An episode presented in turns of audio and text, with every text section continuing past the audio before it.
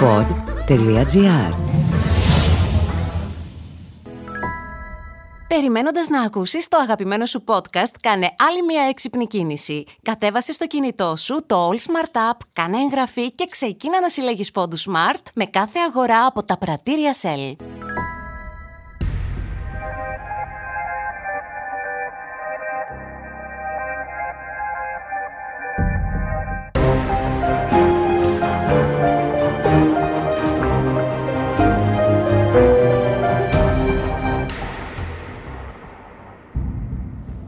Γεια σας, γεια σας.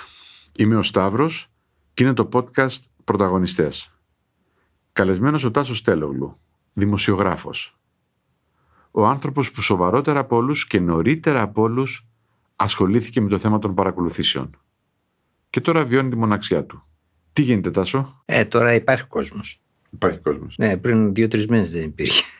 Πριν δύο-τρεις μήνες δεν σε ήξερε κανείς. Ο τρελός του χωριού. Λοιπόν, να διηγηθούμε λίγο την ιστορία. Ως παραμύθι ή ως εφιάλτη. Την ιστορία, όχι των πραγματικών γεγονότων, της καταγραφής τους, την ξεκίνησε η Ελίζα η Τρενταφύλου, συνάδελφός μου στο Inside Story, όταν έπεσε στα χέρια της η έκθεση της Facebook Meta στις 16 Δεκεμβρίου του 2021. Στην Του οποία- έλεγε ότι η Ελλάδα... ότι κινδυνεύουν τα προϊόντα της από ένα νέο λογισμικό που λέγεται Predator και το Predator αυτό μπαίνει μέσα στα τηλέφωνα μέσω συνδέσμων, links, αυτά που λέμε links και ότι από τα 320 links που έχει βρει σε όλο τον κόσμο Facebook, τα 42 είναι ελληνικού ενδιαφέροντος. Όταν είδαμε αυτό το πράγμα, αρχίσαν και χτυπάγαν όλες τις καμπάνες μαζί. Που σημαίνει ότι 42, 12% του παγκόσμιου ίντερνετ. ναι, 42 πρόσωπα τουλάχιστον 42 πρόσωπα έγινε προσπάθεια να μολυνθούν τα τηλέφωνά τους. Τώρα γιατί είναι αυτό μια απειλή διαφορετική από αυτό που ξέραμε με τις επισυνδέσεις ή παλιότερα με τα καφάο την εποχή τέλη της δεκαετίας του 80 και του 90. Είναι απλός ο λόγος. Όταν προσπαθώ να παρακολουθήσω το Θοδωράκι, ακούω τη γραμμή του Θοδωράκι. Όταν βάζω αυτό το λογισμικό στο τηλέφωνο του Θοδωράκι, ο Θοδωράκης μπορεί να πάει να φάει το βράδυ με 10 φίλους του. Και ακούω και τους 10 μαζί. Αυτό κάνει τεράστια διαφορά. και βλέπεις και εικόνα των 10 μαζί. Έτσι είναι. Και αυτό καταργεί κάθε έννοια του τείχου που υπάρχει γύρω από την ιδιωτική ζωή των ανθρώπων. Νομίζω ότι αυτό είναι το τρομακτικό. Ναι, γιατί προφανώς όταν μιλάμε για παρακολούθηση ή τέλος πάντων παραβίαση του ιδιωτικού χώρου το 2022 γίνεται με πολλαπλούς τρόπους. Δηλαδή και τις κινήσεις μας ξέρει το Google και μ, τις απόψεις μας ξέρουν ε, με βάση τα σχόλια που δημοσιεύουμε αλλά άλλο αυτό και άλλο να αποδεχτούμε ότι έχουμε ένα μικροπομπό στη τσέπη που ανα πάσα στιγμή δείχνει εικόνα, δίνει ήχο και αντιγράφει το οτιδήποτε υπάρχει στο κινητό. Ακόμα και σε ασφαλή φάκελο, όταν ανοιχτεί ο ασφαλής φάκελος και ακόμα και οι κρυπτογραφημένες συνομιλίες με SMS. Έτσι δεν είναι; Έτσι. Όλα είναι ανοιχτά. Είναι, ναι, έτσι Ναι. Με μόνο, δεν ξέρω αν ισχύει αυτή η αδυναμία, ότι το Predator, το οποίο είναι ένα πανάκριβο σύστημα, μπορεί να παρακολουθήσει μόνο 150-250 τηλέφωνα ετησίως. Εμείς ξέρουμε ότι εδώ είχαν αγοραστεί 10 στόχοι το μήνα. Δηλαδή μπορούσαν 10 στόχοι το μήνα να ακούγονται ταυτόχρονα. Μπορεί να ανανεώνονταν αυτοί, γιατί μπορεί ο Τέλογλου να πήγαινε διακοπές, ας πούμε, και να μεταφέρονταν η στόχευση του Τέλογλου στο Θοδωράκι για το διάστημα που έλειπε διακοπές και μετά να ξαναγινόταν τον επόμενο μήνα η ίδια τράμπα. Αλλά στην ουσία λειτουργούσε συμπληρωματικά ως προς το σύστημα των επισυνδέσεων. Ναι. Δηλαδή, οι επισυνδέσεις βγάζανε ένα ενδιαφέρον υλικό και στη συνέχεια αυτό το ενδιαφέρον υλικό, γιατί εγώ ξεκινάω από την υπόθεση ότι το κράτος δεν, είχε δεν το έχεις, σύστημα. δηλαδή, εσύ δεν έχεις καμία αμφιβολία ότι το Predator είναι ενισχυτικό ή τέλος πάντων συμπληρωματικό της ΑΕΠ. Ναι, Δεν έχεις αμφιβολία γι' όχι αυτό. καμία. Ναι. Άρα έχουμε, για να καταλαβαίνουν και άνθρωποι που δεν είναι μοιημένοι, έχουμε τις νόμιμες, ας το πούμε έτσι, συνακροάσεις, παρακολουθήσεις από την ΑΕΠ για εθνικούς λόγους. Ή τουλάχιστον της νομιμοφανής. Γιατί και κάποια που Σωστό. μπορεί να έχει την υπογραφή της εισαγγελέα παρακολούθηση μπορεί να μην είναι νόμιμη στην ουσία της. Ναι, ναι, ναι, ναι. Αλλά ας μην πάμε σε αυτό. Ας θεωρήσουμε δεδομένο ότι η ΑΕΠ για σωστούς λόγους θέλει να παρακολουθήσει τον τέλογλου. Δεν της αρκεί αυτό, αυτό μου λες, και επειδή η συνακρόαση, το, να παρακολουθήσει το τηλέφωνο του και κυρίως το κινητό του τηλέφωνο μέσα από μια άδεια που μας δίνει η κινητή τηλεφωνία δεν μου αρκεί, του δίνω ένα SMS, το πατάει και από εκείνη τη μέρα είναι φυλακισμένος και με το Predator. Έτσι είναι. Ναι. Αυτό που ισχυρίζεται η κυβέρνηση από την πρώτη στιγμή Η κυβέρνηση βέβαια ισχυρίζεται κατά διαστήματα διαφορετικά πράγματα, να είμαστε ειλικρινείς.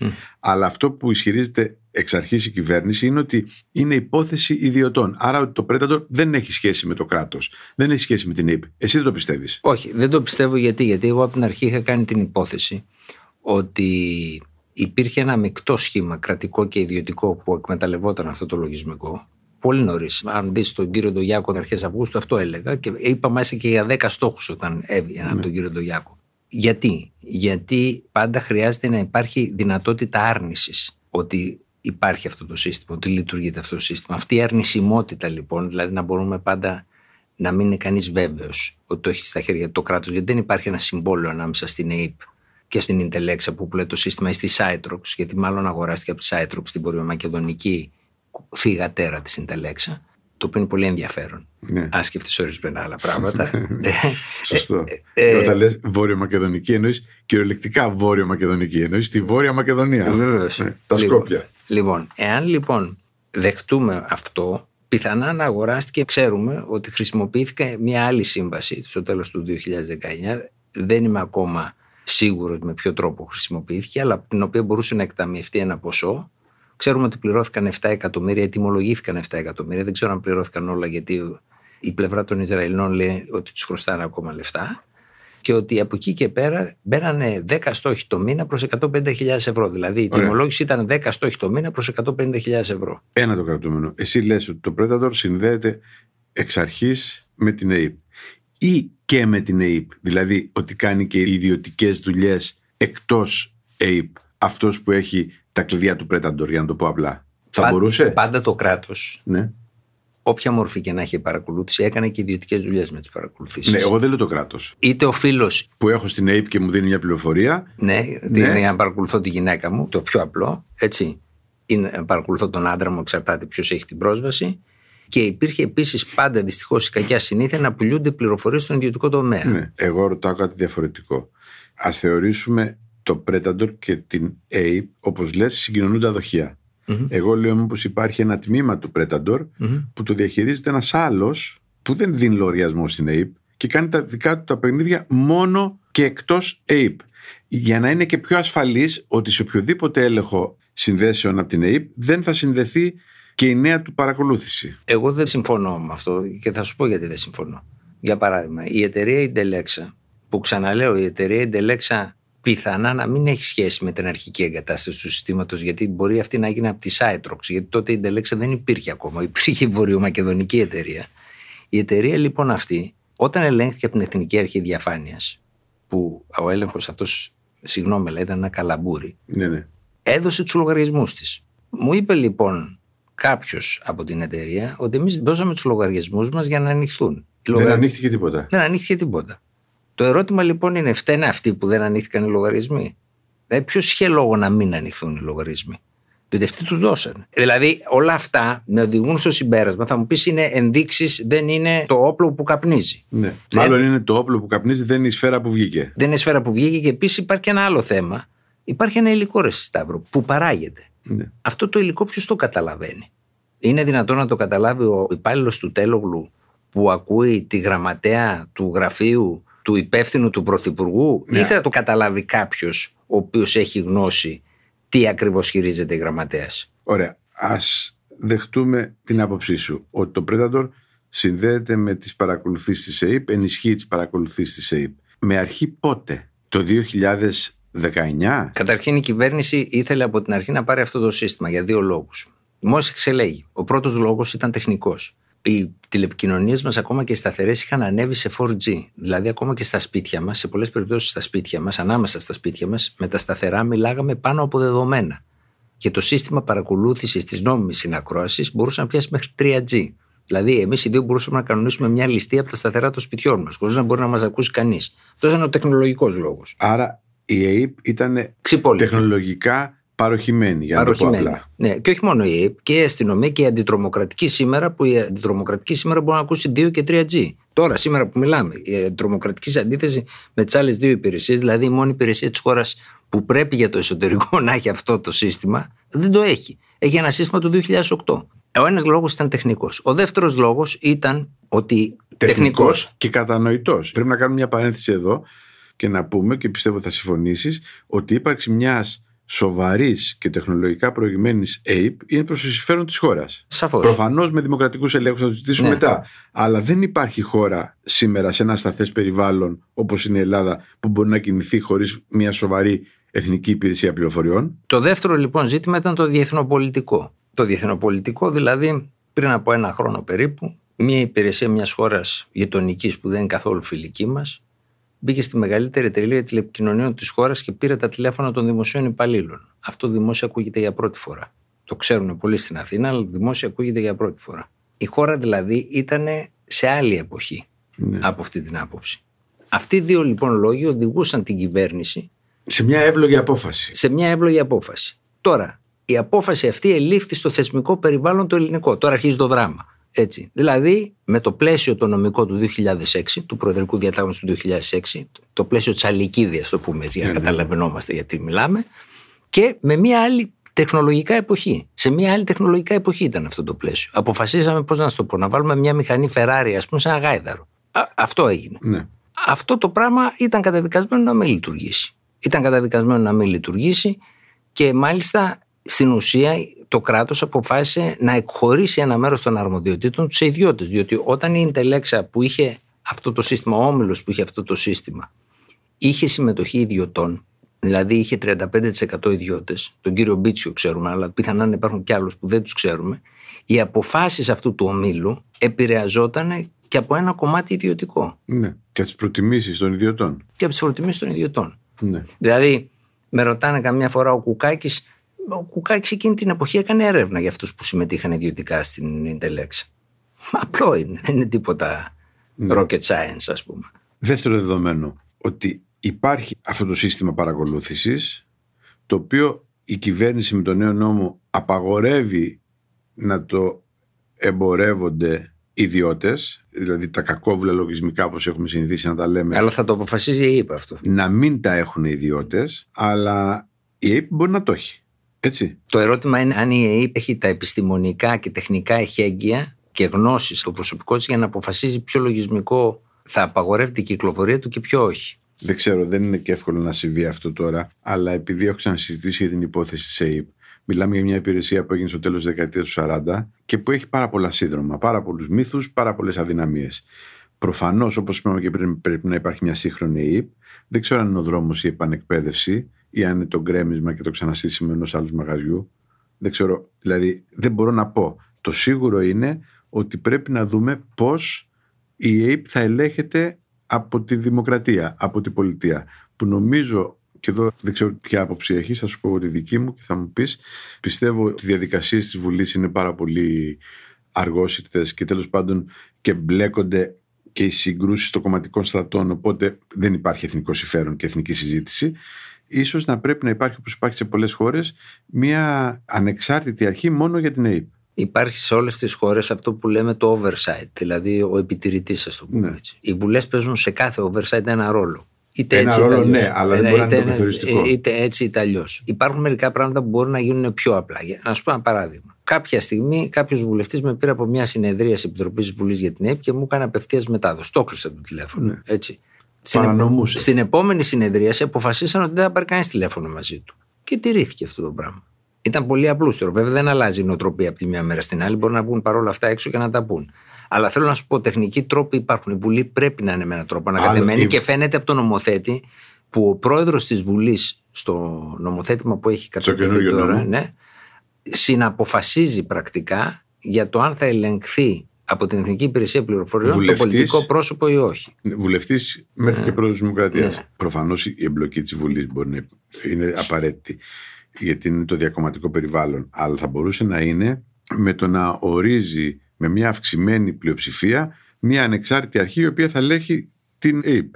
Έτσι, να μην ελέγχουν απευθείας οι βουλευτές οι οποίοι πέφτουν στην παγίδα του κομματικού ανταγωνισμού. Εδώ όμως υπάρχει ένα ζήτημα. Υπάρχει τέτοια βούλη στην κυβέρνηση. Γιατί εγώ βλέπω ότι, για παράδειγμα, στο ζήτημα της επανεξέτασης των λεγόμενων διατάξεων, Ναι. δηλαδή των παρακολουθήσεων μέσω της επισύνδεσης, η εισαγγελέα της ΑΕΠ και ο διοικητής της ΑΕΠ έχουν δύο ψήφους και η ΑΔΑΕ μία ψήφο. Ναι. Και αυτό είναι λίγο οξύμορο, διότι τι θα κάνει η ΑΕΠ; Η ΑΕΠ θα κρίνει τις διατάξεις που έχει υπογράψει η ίδια; Δηλαδή θα αποφασίζει ελέγχον και ελεγχόμενος είναι το ίδιο όργανο. Αυτό είναι μια αντίφαση.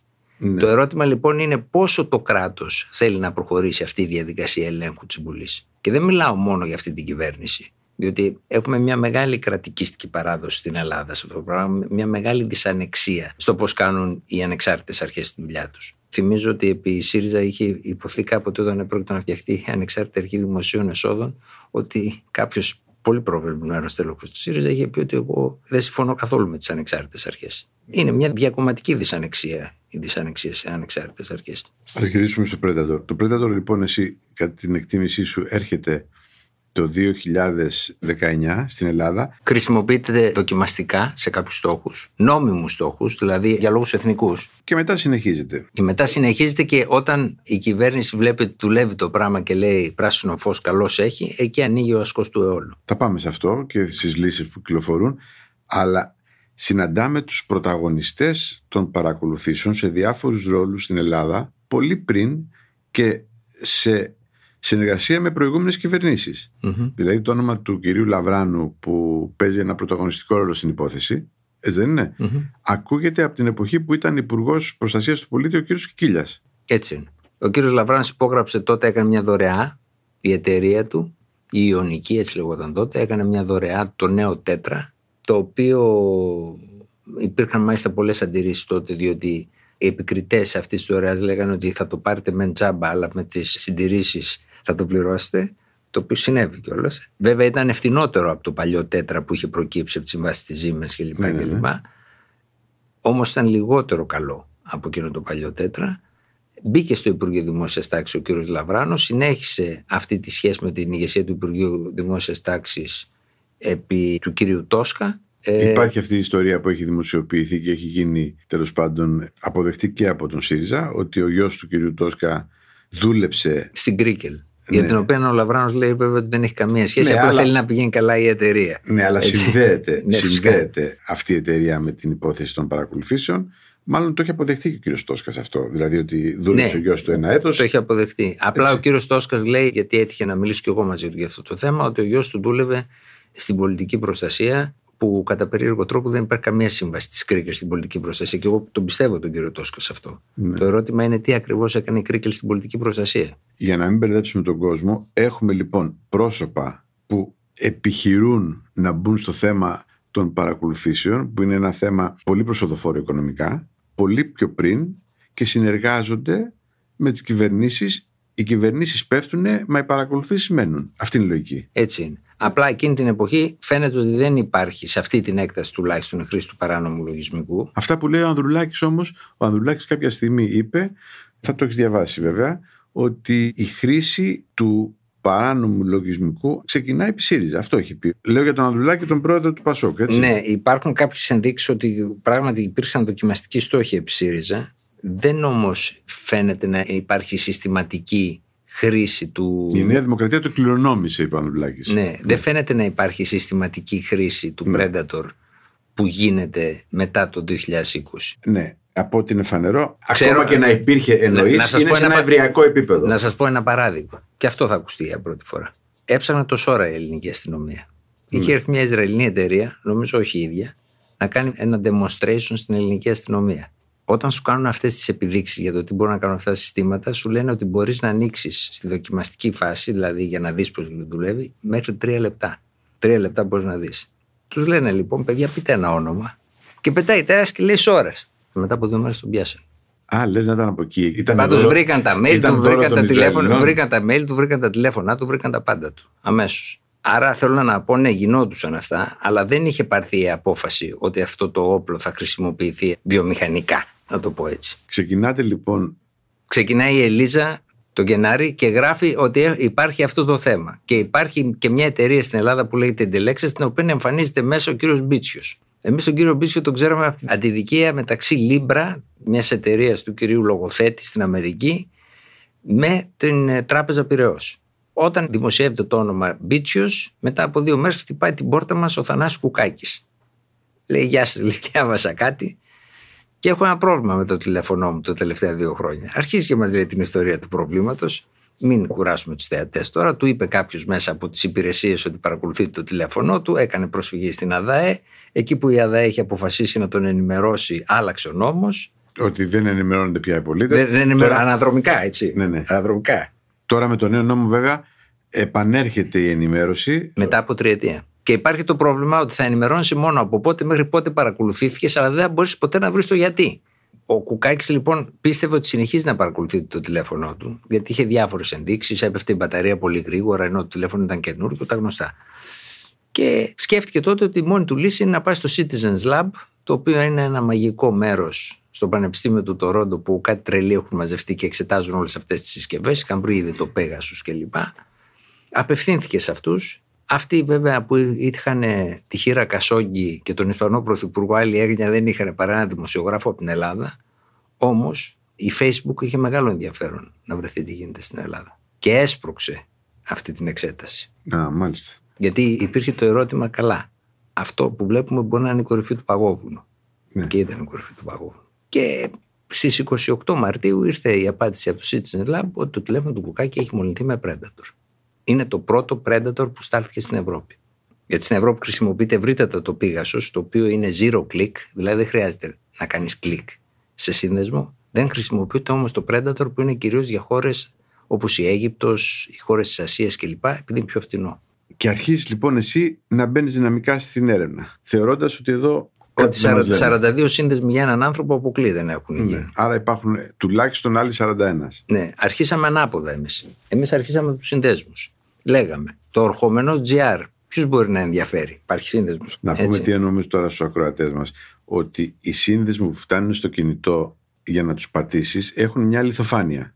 Δηλαδή σου λένε δες τι γίνεται με τις εξελίξεις με το εμβόλιο ή πράγματα τέλος πάντων που αφορούν το σήμερα και που αφορούν μάλλον εσένα προσωπικά.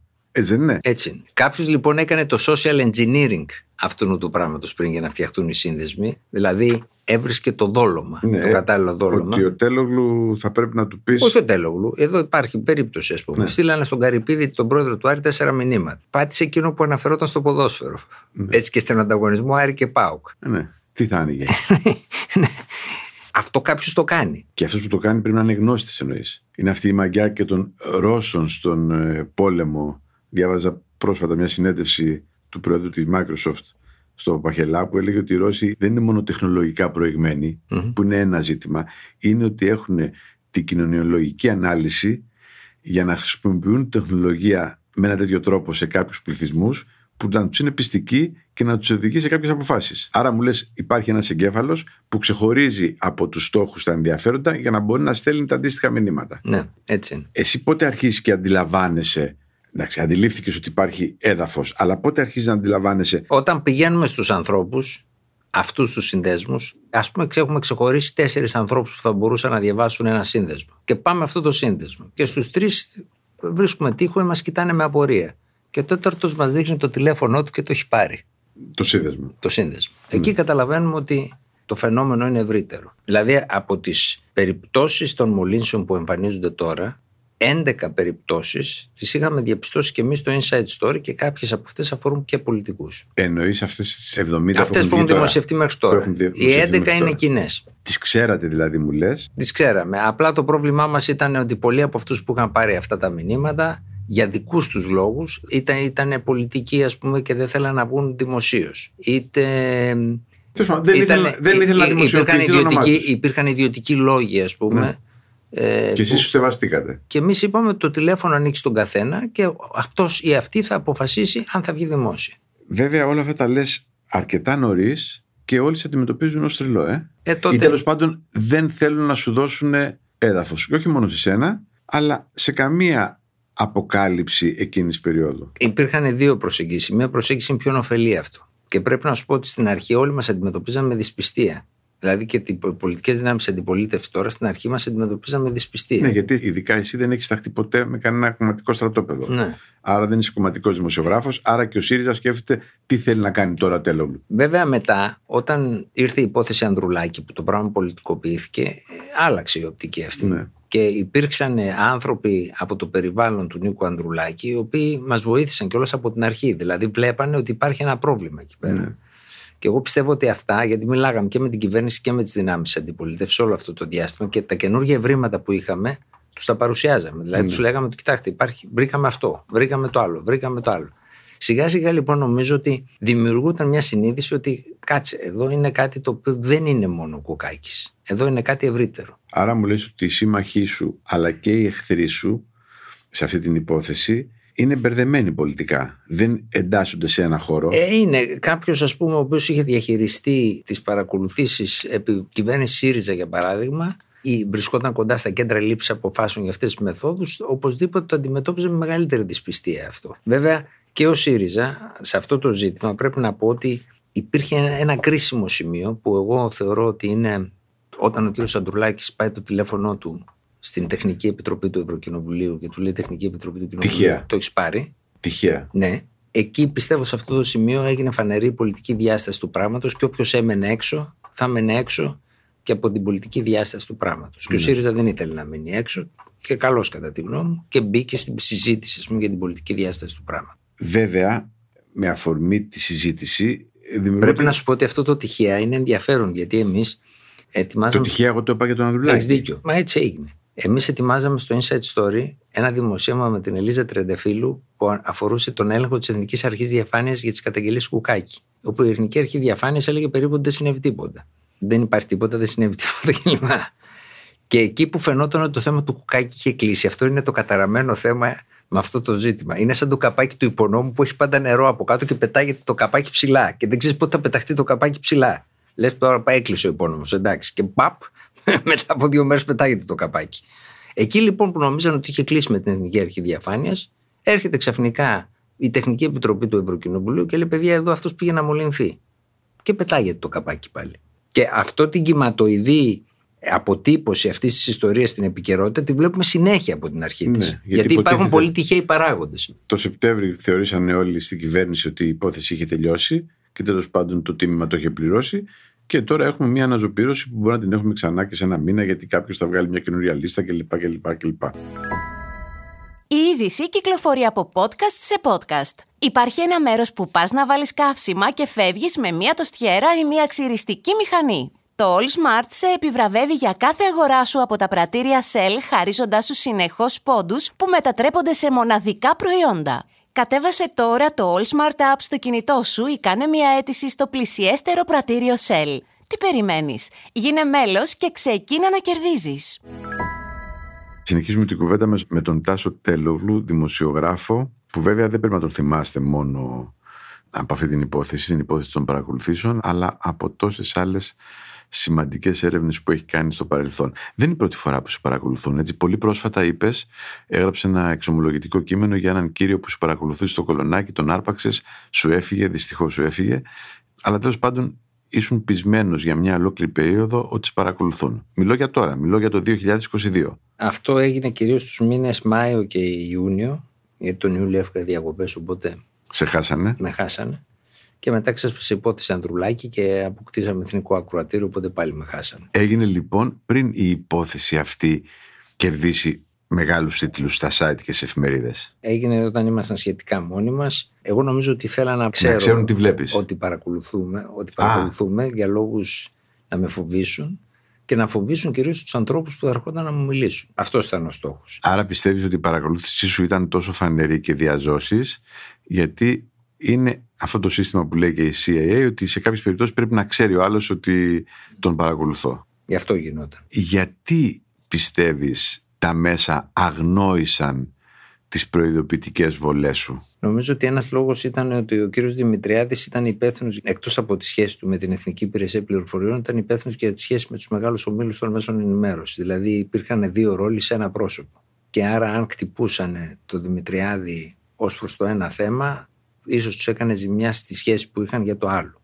Αυτό νομίζω ότι είναι ο βασικός Εμφανίζει λόγος. ξαφνικά το όνομα του Δημητριάδη, ο οποίος είχε την τυπική ευθύνη ή τέλος πάντων και την ουσιαστική ευθύνη από την πλευρά του Πρωθυπουργού για την ΑΕΠ. Έτσι δεν ειναι Και με την παραμονή του στο Μέγαρο Μαξίμου έλυνε διάφορες υποθέσεις της κυβέρνησης.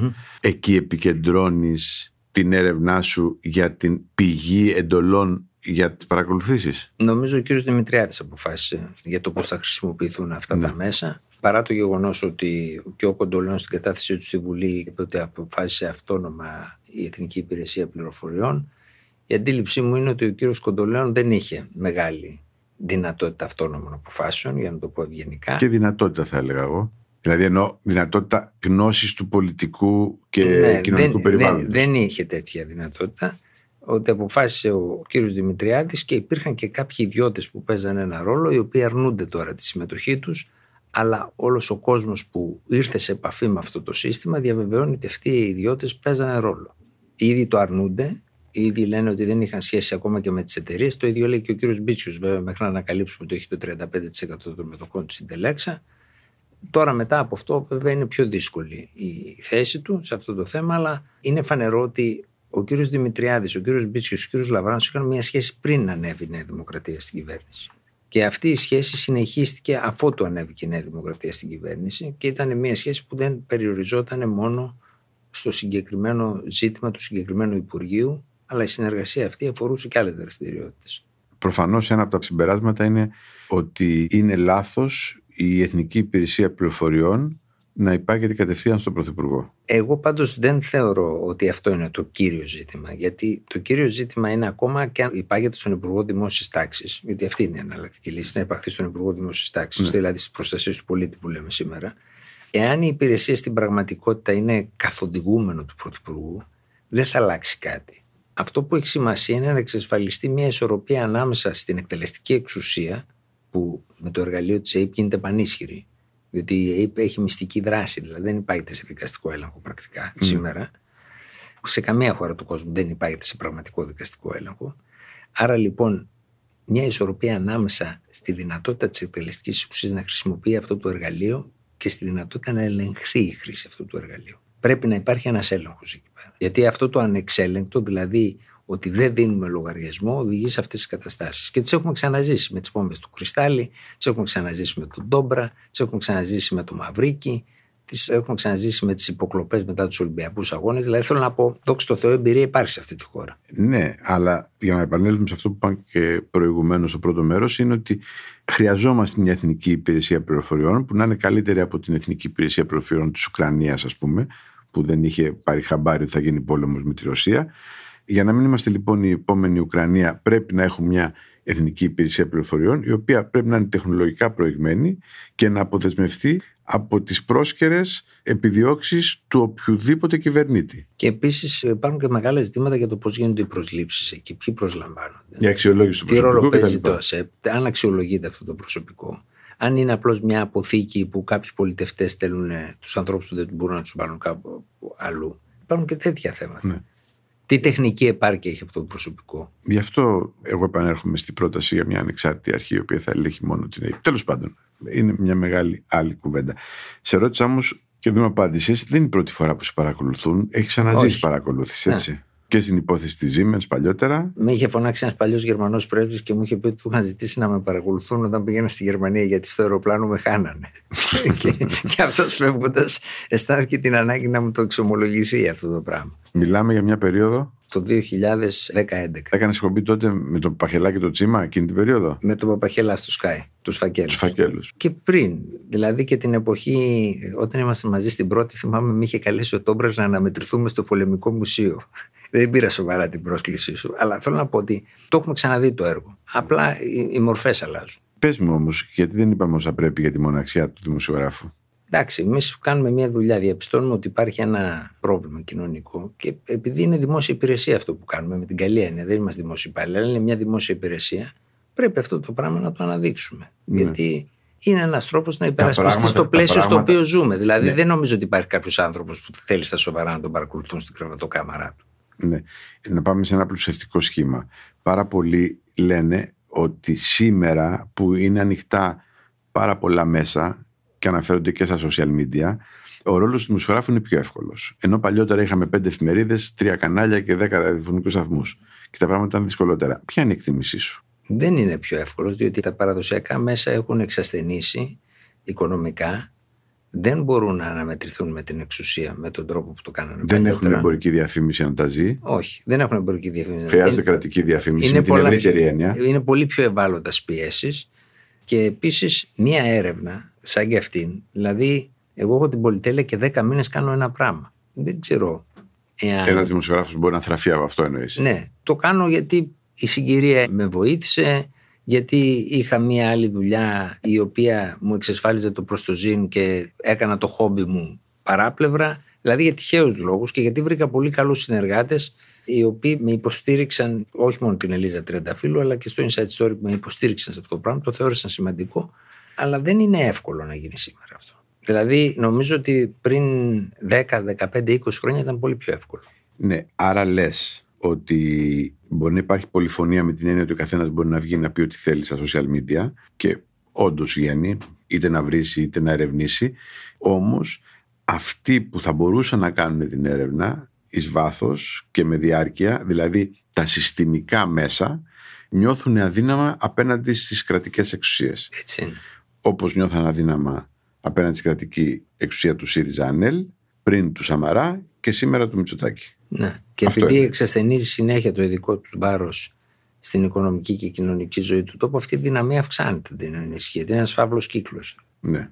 Είναι αυτό που είχε πει παλιότερα ο Τεγόπουλος νομίζω το είχε πει της ελευθεροτυπίας ότι τους έχω γραμμένους γιατί εμένα με θρέφει το σαπούνι, η σερβιέτα, το λάδι και ανέφερε μια σειρά από προϊόντα που σώζανε την εφημερίδα από άψη οικονομικών πόρων. Τώρα αυτό δεν συμβαίνει και επειδή υπάρχει μια μηχανή απέναντι στο διαδίκτυο που δεν φέρνει πια τα έσοδα που έφερνε το χαρτί, δηλαδή μια διαφήμιση ολοσέλιδη φέρνει και σήμερα ακόμα ένα ποσό που δεν θα το φέρει ποτέ το διαδίκτυο.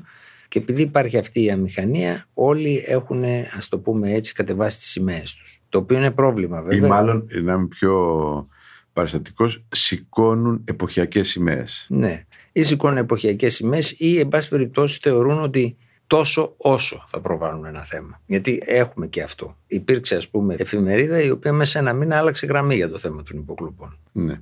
Το εποχιακές σημαίες εγώ το αναφέρω και για τα κόκκινα πρωτοσέλιδα όταν βγήκε ο ΣΥΡΙΖΑ, ας πούμε. Ότι κάποιες εφημερίδες παραδοσιακές είπαν ότι αλλάζουμε εποχή. Μετά ξαναγύρισαν στην προηγούμενη εποχή και πάει λέγοντας.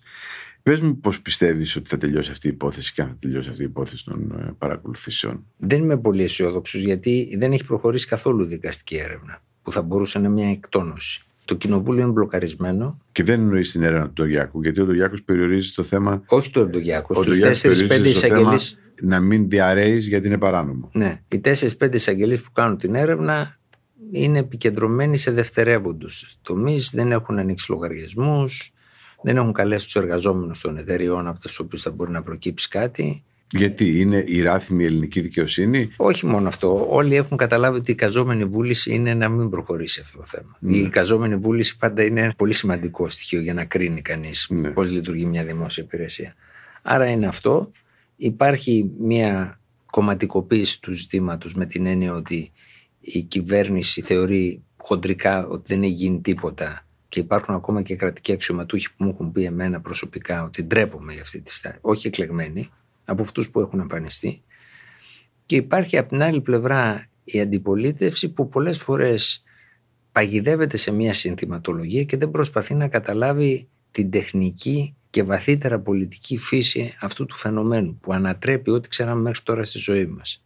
Δηλαδή η έννοια της προστασίας του απορρίτου όπως είχε καθοριστεί το 2006 δεν υπάρχει πια, έχει πεθάνει αυτή η έννοια της προστασίας του απορρίτου. Πρέπει να επανακαθορίσουμε αυτή την έννοια. Πώς θα γίνεται αυτό το πράγμα; Και πώς είναι δυνατόν να κρατηθεί έξω αυτό το λογισμικό που θα μπει στη ζωή μας από τις πιο ευαίσθητες σφαίρες της ζωής μας; Αυτή η συζήτηση δεν γίνεται. Και ούτε θα μπορέσει να γίνει σε μια προεκλογική Ελλάδα, βέβαια, έτσι. Ναι. Δεν θα μπορέσει να γίνει, αλλά ήδη με τον καινούριο νομοσχέδιο που έρχεται νομιμοποιείται η χρήση αυτού του λογισμικού Από το κράτος. που κατά τη γνώμη μου καλά κάνει και νομιμοποιείται. Το ζήτημα είναι αν νομιμοποιείται με επαρκείς εγγύησει. Και η γνώμη μου είναι ότι δεν νομιμοποιείται με επαρκείς εγγύησει.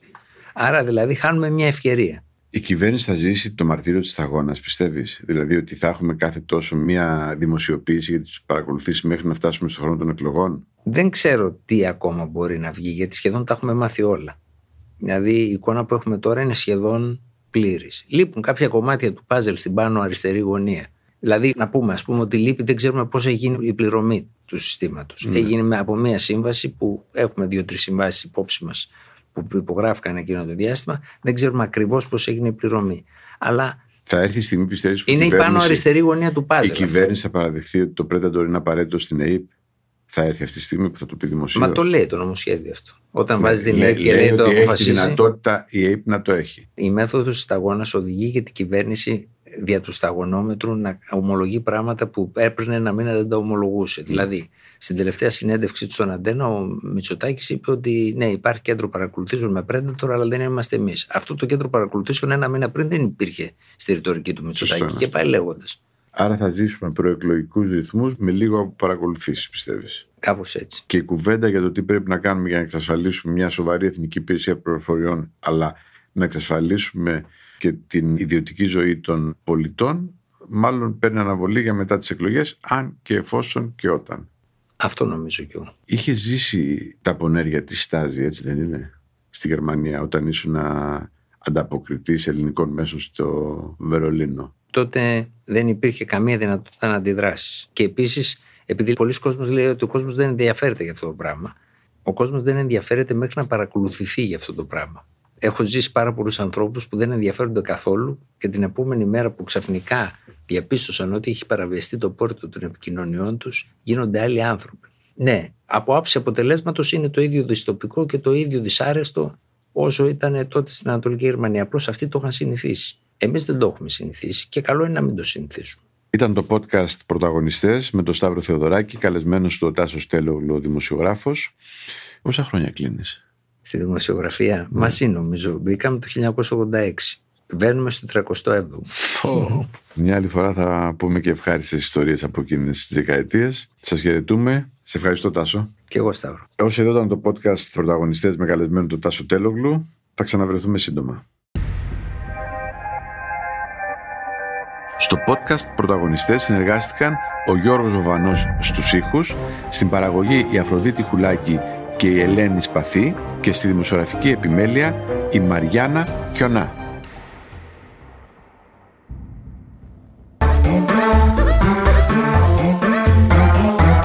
Pod.gr. Το καλό να ακούγεται.